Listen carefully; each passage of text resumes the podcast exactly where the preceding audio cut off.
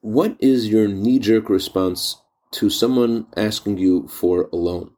Some people immediately go to, well, hey, he asked me for a loan, but there are many other people out there who he could ask a loan from as well.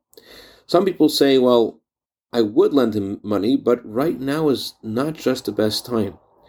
So the Torah addresses these two reflex responses in chapter 25, verse 35, this week's Torah portion, and tells us how we really should look at this. The Torah says when your brother's financial means start to fail, he becomes impoverished, he, he his hand has fallen with you, the Torah says, you should strengthen him so that your brother can live with you. The Alshich points out that the Torah deviates from its usual language here and uses the singular form. The Torah talks about your brother as opposed to the Jewish people's responsibility.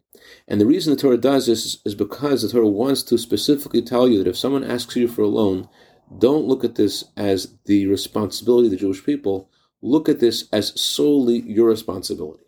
But one second, what if I'm having a hard time too?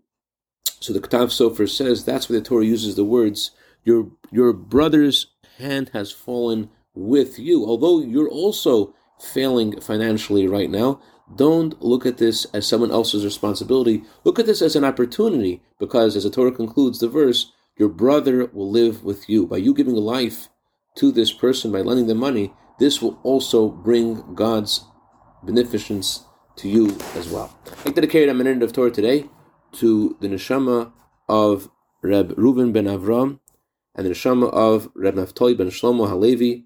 May their souls enter Gan Eden, and may they be good intercedents on behalf of their families for all good. B'seich Klal Yisrael. Have a wonderful day.